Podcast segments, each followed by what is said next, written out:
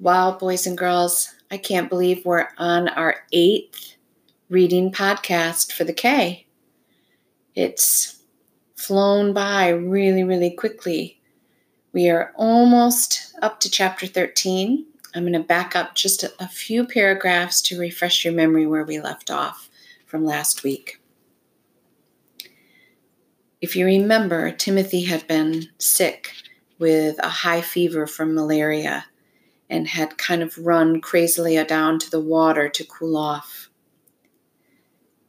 I stayed by him the rest of the long afternoon while he slept.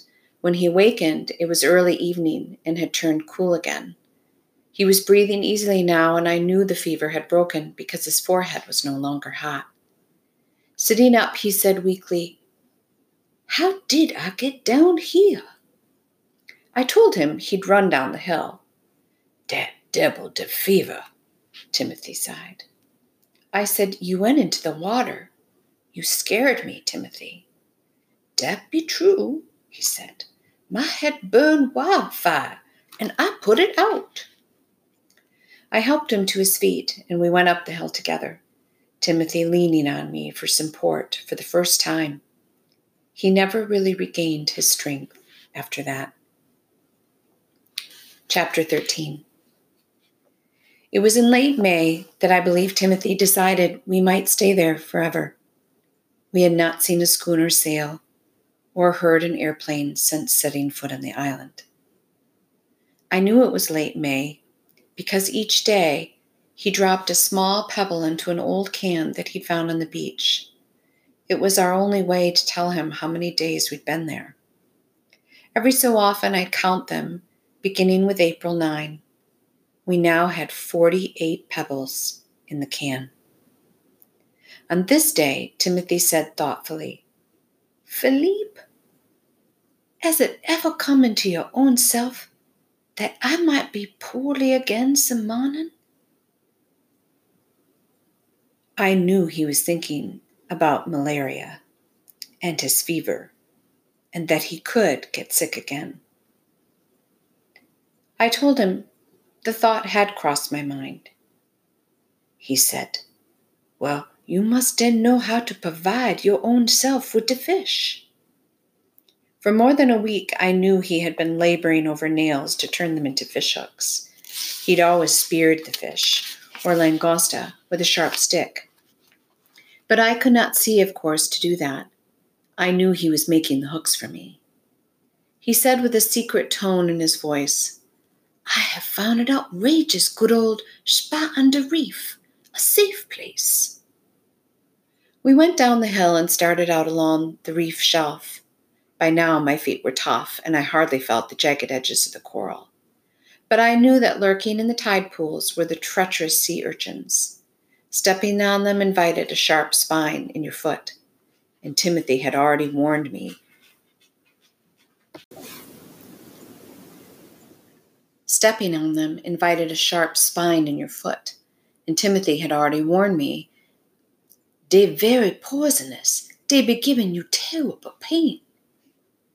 Every two feet, Timothy had driven a piece of driftwood deep into the coral crevices, so that I could feel them as I went along. Neither of us knew what to do about the sea urchins, but Timothy said he'd think mightily about them. He had taken a large rock to smash them all along the path over the reef top, but in time they would come back. We went out about fifty feet along the reef, and then he said, Now we fish. He described the hole to me. It was about 20 feet in diameter and six to eight feet deep. The bottom was sandy, but mostly free of coral so that my hooks would not snag. He said there was a most natural opening to the sea so that the fish could swim in and out of this coral walled pool. He took my hand to have me feel all around the edges of the hole.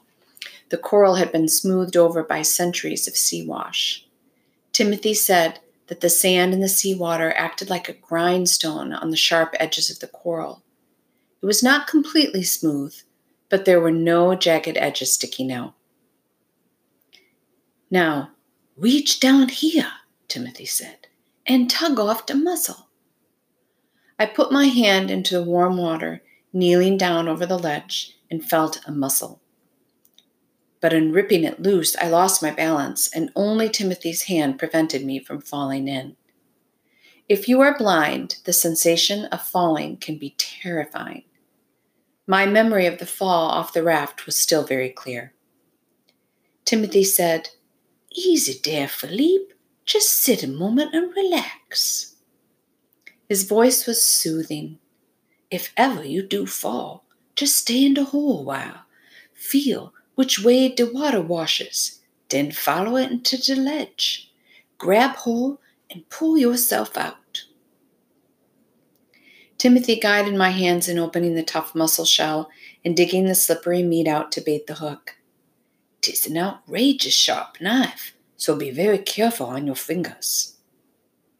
Then he told me to feel the hook and slip the mussel bait over the barb. I'd finished many times. Excuse me, I fished many times with my father, and this was easy. Rusty bolts served as sinkers. Timothy had found several pieces of wood with bolts in them, had buried them, then raked the bolts out of the ashes. He unraveled a lifeline from the raft to make single strands for the fishing line. I don't know about you, boys and girls, but Timothy is super smart. He has thought of everything. I dropped the hook and sinker overboard. In a moment, there was a sharp tug. I jerked, flipping the fish back over my shoulders so it would land on the reef. Timothy cheered and told me to feel along the line to the wriggling fish and then take the hook out. Squirming and jumping in my hand, it was small but fat. I grinned over toward Timothy. When I had fished before, it was fun. Now I felt I had done something very special. I was learning to do things all over again by touch and feel. And that's where we'll stop for today.